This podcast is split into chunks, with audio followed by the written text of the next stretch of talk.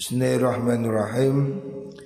Oleh Rasulullah sallallahu alaihi wasallam Man akhraja adam minal masjidi Manallahu lahu baitan fil jannah Manudai sabani wong iku akhraja ngetoaken sapa man adzan ing piloro. Piloro itu kotoran sesuatu yang menyakitkan minal masjid sanging masjid. Bana mongko bangun sinten Allah Gusti Allah? Lahu maring man baitan ing omah fil jannati ing dalem swarga. Hadis rawahu ibnu majah an abi sa'id. Rasulullah sallallahu alaihi wasallam sangat memperhatikan masjid. Siapa bangun masjid akan dibangunkan rumah di surga. Termasuk di sini siapa orang yang mengeluarkan hal-hal yang membahayakan di masjid. Umpamanya ada kolo jengking, beling atau apa yang membahayakan. Siapa orang yang menjaga ya kebersihan masjid itu juga termasuk orang yang kelak akan diberi jaminan masuk surga. Makanya masjid ini harus jadi tempat yang nyaman. Masjid harus bersih. Masjid harus dijaga kesuciannya ya. Semuanya bukan hanya tugas takmir, semua dari kita harus peduli kepada masjid. Selanjutnya Rasulullah Shallallahu Alaihi Wasallam bersabda, "Man udzilla innahu mu'minun falam yansurhu wa huwa yaqdiru ala ayyan surahu adzallahu Allah ala ru'usil asyhad yaumil qiyamah." Hadis rawahu Ahmad. Man udzai sapani wong iku udzillah udzillatin ina akan indahu ono sandingi man sapa mukminun wong mukmin siapa orang yang menemukan orang mukmin dihinakan ya. Kalau kita melihat ada orang yang dizolimi, dihina, dimaki-maki, sedangkan itu orang baik, harus kita menolongnya. Jangan berpihak kepada kezoliman. Kalau ada orang zolim, ada orang mukmin, jangan malah berpihak kepada yang zolim. Ya. Berpihaklah kepada yang benar. Berpihaklah kepada orang-orang yang mukmin. Kalau ada apa ini sekarang banyak orang kita secara tidak sadar digiring opini untuk mendukung kepada yang zolim, mendukung kepada pihak yang bersalah. Media, opini ini bisa dibangun untuk melawan kebenaran. Kalau kita tidak bisa berada di pihak pembela kebenaran, minimal jangan mendukung kebatilan. Jangan mendukung kemungkaran. Jangan ikut tepuk tangan. Harusnya kita ketika ada orang mukmin dihina harus kita bela. Bela pihak yang benar, bela saudara kita seiman, ya. Siapa orang tidak mau membela saudaranya yang dizolimi. Siapa tidak peduli kepada orang yang menindas Tidak menolong Falam yang surhu Mongko orang nulungi sapa wong. Hu ing mukmin Wa wahalite wong iku yakdiru kuasa sapa wong. Ala ayyan surahu Ing atase yen to nulung sapa manhu ing mukmin Siapa orang bisa menolong orang yang dianiaya tetapi dia tidak melakukannya? Adzallahullah bakal mongko bakal akan hu ing man sinten? Allah Gusti Allah. Ala ruusil ashhadi. Ing atase ngarepe pira-pira makhluk yaumal kiamati dalam tino kiamat. Jangan berdiam diri kepada kezoliman apalagi berpihak kepada orang-orang zalim. Barang siapa membiarkan ada orang lain, barang siapa membiarkan orang mukmin dihina, apalagi ulama dihina dan kamu diam, padahal kamu bisa menolong dia, padahal kamu bisa membela dia, maka Allah akan menghinakan kamu besok di depan seluruh manusia pada hari kiamat. Jadi kita harus berpihak pada orang-orang yang dina, orang-orang yang dilemahkan. Jangan berpihak pada yang kaya, yang berkuasa. Tidak, berpihaklah kepada yang benar. Berpihaklah kepada yang benar menurut Allah dan Rasulnya. Jangan berpihak pada penguasa kalaupun dia tidak benar ya. Berpihaklah pada kebenaran. Tolongi orang-orang yang lemah. Bantu orang-orang yang dihinakan. Ya. Orang-orang yang dihinakan, dilemahkan, ditindas harus dibantu. Siapa tidak mau membantu mereka padahal dia mampu, maka kelak akan dihinakan oleh Allah pada hari kiamat. Ya. Ini harus ada kepedulian ya. Harus ada kepedulian kepada sesama umat Islam. Orang jangan malah peduli kepada penindas Yahudi sama Palestina, malah berpihak pada Yahudi. Gila itu. Yahudi merampok, Palestina ditindas, malah membenarkan yang ngerampok. Wah, itu perampoknya betul. Ya berarti dia sama-sama perampok. Jangan berpihak kepada kezoliman ya. Kalau kita belum bisa memperjuangkan kebenaran Minimal jangan mendukung kemungkaran Jangan ikut bersorak kepada kezaliman Hadis Rawah Ibnu Majah Hadis Rawahu Ahmad An Sahal bin Hunayf Selanjutnya Rasulullah Shallallahu Alaihi Wasallam bersabda, "Man adzana sab'a sinina muhtasiban kataballahu lahu bara'atan minan nar." Rawahu Tirmidzi an Ibnu Abbas. Man utai sapane wong iku adzana. Adzan sapa Siapa jadi tukang adzan? Secara sukarela. Sab asinina ing dalam pitung tahun Muhtasiban hale wong kang amri ganjaran. Maksudnya dia tidak cari bayaran. Dia semata-mata melakukan itu karena Gusti Allah Karena ibadah Kadaballahu lahu bara'atan minan nar. Siapa orang seperti itu maka katabah. Mongko bakang nulis sinten Allah Allah lahu maring man baroatan ing keselamatan bebas minan nari saking neraka. Hadis rawah Tirmidzi Hadis ini menerangkan tentang keutamaan jadi muadzin. Muadzin ini kan memanggil memanggil orang untuk sholat ya. Mengajak kebaikan Hayya ala sholah Hayya alal falah Mengajak orang ayo berlomba-lomba Segera menuju kebaikan, kebahagiaan Siapa orang menjadi muadzin menjadi tukang azan menjadi tukang yang ngajak kebaikan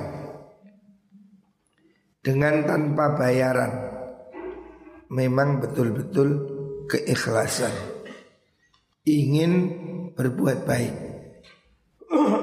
Siapa orang mengajak kebaikan azan tujuh tahun dengan tanpa imbalan, Allah akan mencatat dia, menetapkan dia sebagai calon penghuni surga dibebaskan dari api neraka. Jadi kalaupun tidak bisa jadi imam, kalaupun kamu tidak dijadikan imam, tidak apa-apa. Jadi tukang azan aja.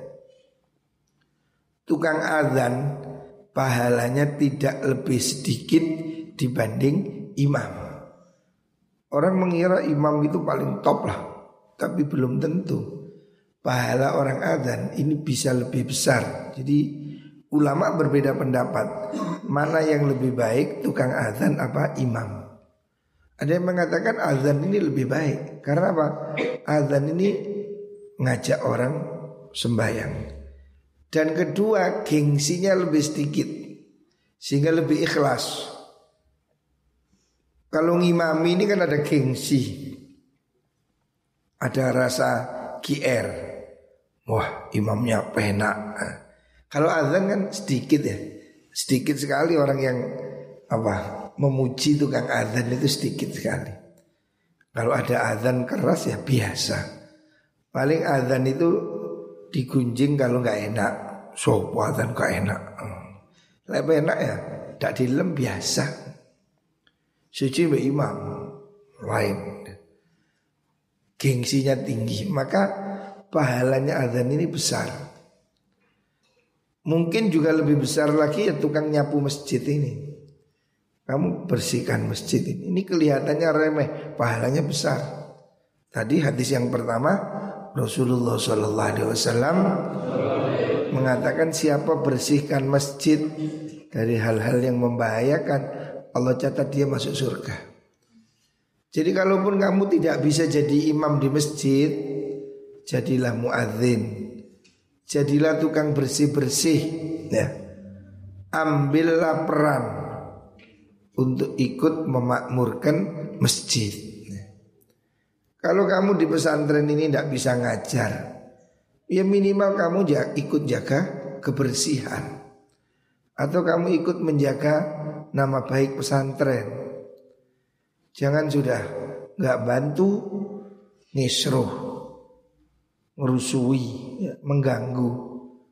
Jangan kamu menjadi penyakit. Ya. Jadilah kamu orang-orang yang dibutuhkan, yang bermanfaat. Perjuangan ini harus kita bantu. Dengan apa? Dengan ilmu, dengan tenaga, dengan uang. Kalaupun tidak bisa, minimal bantulah dengan diam.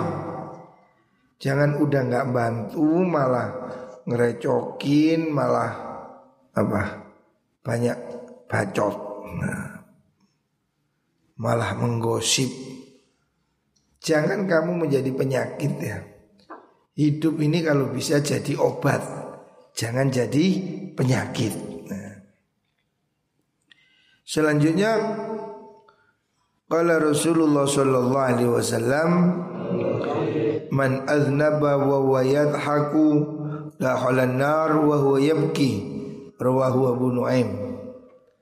Anjing Nabi bersabda man utai sapane wong iku aznaba gawe dosa sapa wa huwa halu teman iku yat hakung guyu-guyu sapa man.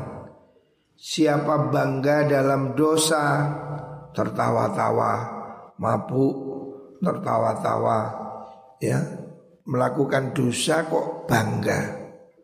Siapa tertawa-tawa dalam dosa Dakhala mongko bakal melebu sopaman Annaro ing neraka Wa huwa halitaiman iku yabki nangis sopaman Siapa berdosa dengan tertawa Bangga Maka dia kelak akan masuk neraka dengan menangis ya. Perhatikan Kita ini Kalaupun masih belum bisa berbuat baik. Janganlah jadi sponsor kejahatan. Janganlah kamu jadi sponsor kenakalan. Bangga temannya diajak, ayo kita begini, ayo enak, apa balon. Kalau kamu bangga berbuat dosa, ingat kamu akan masuk neraka dengan menangis. Naudzubillah. Kalaupun kamu berbuat dosa, kamu harus sadar itu dosa. Hati kecilmu harus mengatakan ini salah, saya bersalah, saya menyesal. Jangan malah kamu cerita-cerita enak rek. Oh ini mabuk, minum, apalah. Jangan bangga dengan dosa. Termasuk bangga dengan dosa itu ya cerita-cerita. Habis bolos cerita enak bolos ya ini ya. Berarti kamu bangga berbuat dosa. Ingat siapa yang melakukan dosa sambil tertawa dia kelak akan masuk neraka dengan menangis. Ini hadis riwayat Abu Nuaim. Selanjutnya Nabi bersabda man arada ayya'lama ma lahu indallah falyunzur ma lillahi indah. Hadis diriwayatkan dari sahabat Anas. Man utai sapandi wong iku aroda ngarepaken sapa man. Ayak lama ingin to ngawuri sopeman ngawuri ma ing perkara. Lahu kang tetep keduwiman indallahi ing dalam ngersane Allah. Siapa orang yang ingin tahu posisinya kedudukannya di depan Allah falyandur mongko becik ningali sopeman ma ing perkara lillahi kang ing dalem ngersane Allah lillahu kang lillahi kang tetep kedue Allah indahu ing dalem ngersane man. Siapa orang ingin tahu posisinya di depan Allah seperti apa? Kamu itu dicintai atau tidak oleh Allah? Allah itu senang gak sih sama kamu? Ukurannya falyanzur malillah indahu Ukurannya hendaknya dia melihat bagaimana dia melakukan apa yang harus dikerjakan untuk Allah. Artinya kalau kamu ini taat, patuh kepada Allah, ya berarti kamu disukai oleh Gusti Allah. Lihat posisimu pada Allah gimana?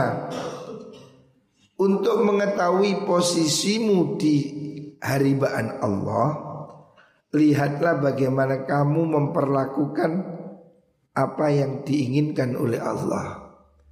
Kalau kamu tertib, ngaji tertib, jamaah tertib, kelakuanmu baik. Oh, berarti kamu baik di depan Gusti Allah.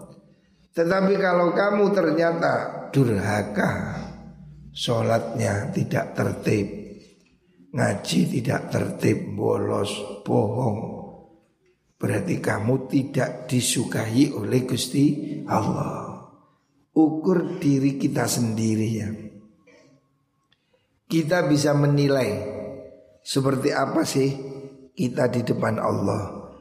Tidak perlu dengan cara apa menilai orang lain.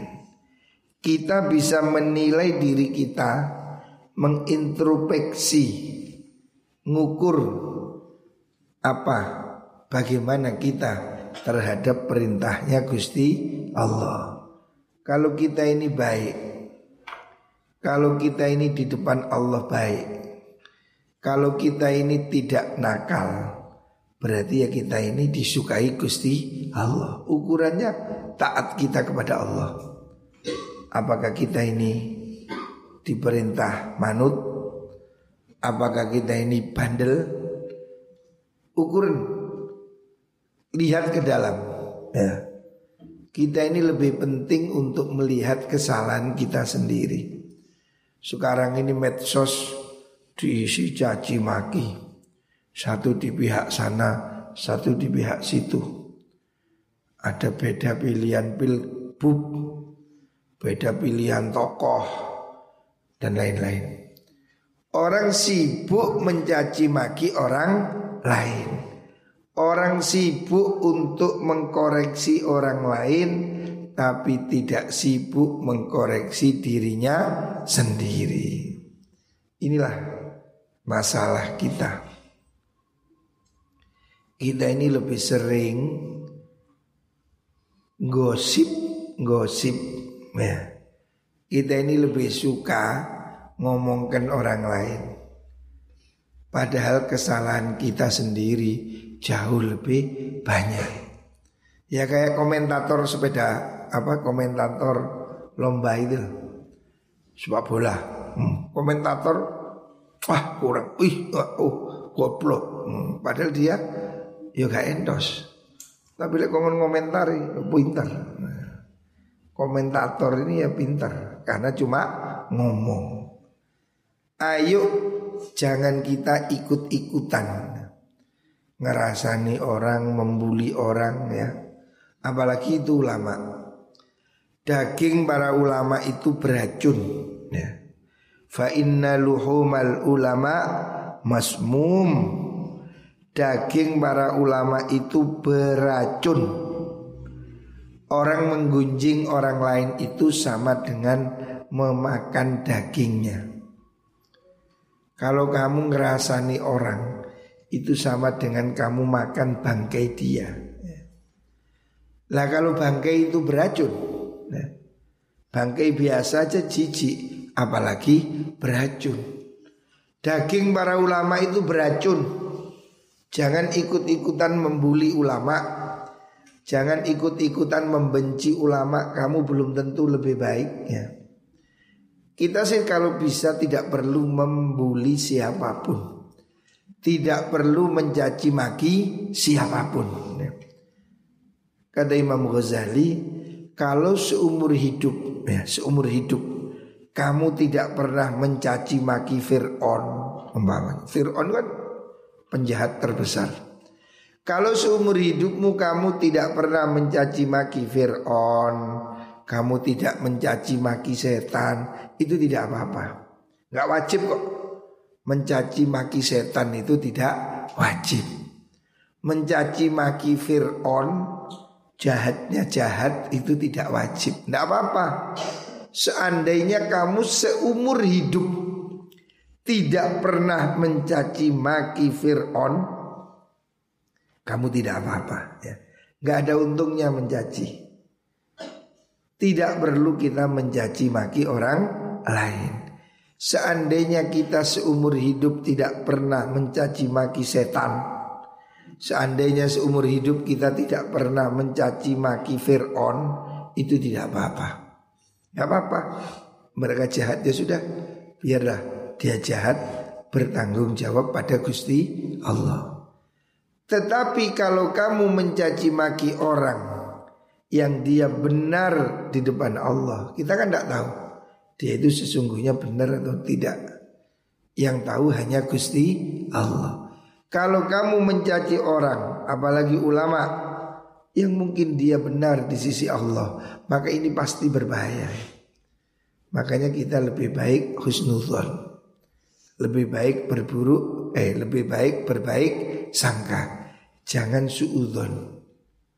Sebab kalau kita mencaci maki orang yang mungkin menurut manusia salah, tapi sesungguhnya dia benar di sisi Allah itu akan berbahaya bagi kita.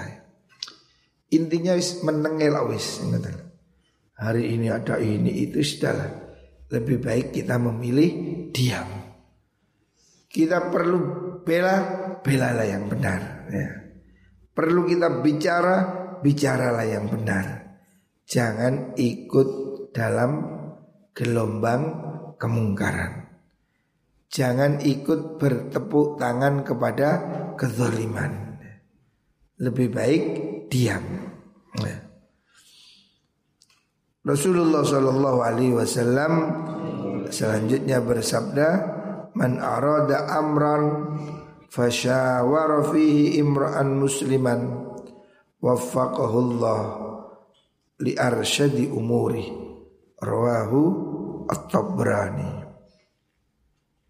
Kanjeng Nabi bersabda Man utawi sapani wong iku aroda ngarepaken sapa man amron ing suwiji-wiji siapa orang ingin melakukan sesuatu Fasyawara nuli musyawara sopeman Musyawara fihi ing dalam amrun Imro'an ing wong suici musliman kang muslim ya. Kalau kamu ada penting Hendaknya diskusi Musyawarah Musyawarahnya dengan siapa? Dengan orang yang baik Dengan orang muslim Jangan musyawarah dengan begundal-begundal, keroco-keroco, bajingan-bajingan. Ya itu tidak musyawarah itu. Musyawarahlah dengan orang baik. Kamu ini gimana? Mau mondok musyawarah dengan ustaz. Oh kamu mau kerja musyawarahlah. Diskusilah dengan orang yang mengerti. Ya apa sih tadi bakul bakso? Wah, komunikasi. Tanya ya. Segala sesuatu ini perlu kita diskusikan supaya orang lain ini menilai benar nggak. Jangan-jangan kita ini benar karpe dewi. Harus ada orang yang menilai ini bagus nggak, benar nggak. Ya. Siapa orang mau musyawarah, siapa orang mau berdiskusi dengan orang lain, wafakahullah mongko bakal nulungi hu ing man sinten Allah Gusti Allah li arsyadi umurihi maring luweh baguse piro-piro perkara man.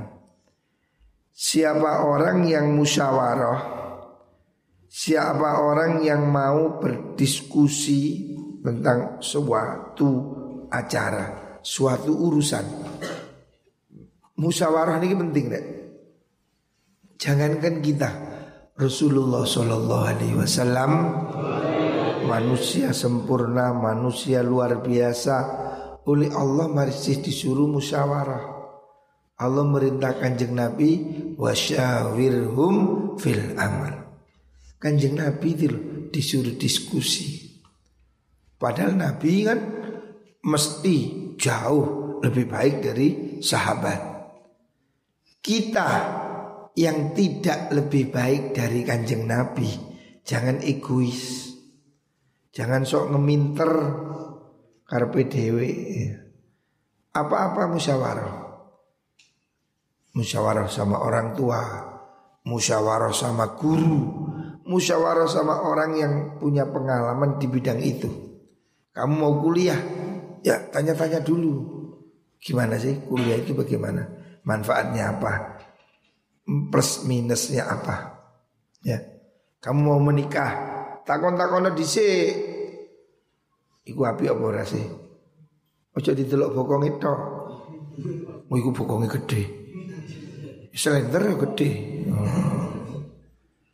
Jadi kamu kalau mau menikah tanya-tanya dulu akhlaknya bagaimana. Kelakuannya gimana, keturunannya apa ya. Hendaknya kamu musyawarah Supaya kamu tidak kecewa Jangan kamu ketemu di Facebook langsung senang Waduh iki Wah menor-menor Itu kan bisa editan Sekarang ini banyak orang cantik Produksi kamera 360 nah, Editan Cantik hasil editan jadi jangan lihat orang dari Facebook, lihat orang dari Instagram, itu kan pura-pura ya. Aslinya bagaimana? Aslinya tanya tetangganya, tanya temannya, supaya kamu nggak keliru. Lebih bagus tanya kiai istikharah dulu ya. Jangan sakar PDW penting wedok is pokok wedok is pokok Nek pokok wedok ya kucing wedok ya ono. Pokok bolong botol ya bolong. Oh, Jadi kalau kamu mau melakukan sesuatu, pikiran se takono. Ya nopo sih? Kalau kamu mau apa? Hal penting musyawarah. Saya dulu mondok di Lirboyo, tamat mau kuliah, musyawarah dulu matur ke kiai. Kiai mengatakan tidak boleh kamu ngaji, ya sudah saya ngaji. Alhamdulillah hasilnya ya saya merasa itu lebih baik. Dulu saya tamat Lirboyo itu kepingin kuliah. Tapi Kiai bilang jangan, ya sudah ngaji, ya ngaji. Alhamdulillah hari ini saya merasa itu yang terbaik. Jadi kita ini sering kali pandangan kita ini sempit. Belum tentu itu komprehensif ya. Makanya untuk hal-hal yang penting musyawarahlah, diskusikan. Jangan kamu hanya menang sendiri. Ojo sakar PDW ya. Dengarkan pendapat orang lain. Walaupun orang lain itu orang biasa. Soal kebenaran ini bukan soal siapa. Jangan lihat orangnya, lihatlah apa yang diucapkannya. Jangan melihat siapa yang mengeluarkan, tapi lihatlah apa yang keluar. Walaupun keluar dari silitnya pitik, minas silitil pitik. Kalau itu telur, ambillah. Walaupun itu keluar dari Asilitil presiden. Nah, waduh ini silitnya Pak Jokowi. Ojo, jangan dilihat silitnya siapa, lihat yang keluar. Walaupun keluar dari silitnya Kiai, Naimin. Ojo dimplok. Naimin. Lihatlah apa yang keluar, bukan siapa yang mengeluarkan. Ambil yang baik, tinggalkan yang jelek ya. Pilih yang baik ya. Teman pilih yang baik. Muka-muka selamat dunia akhirat.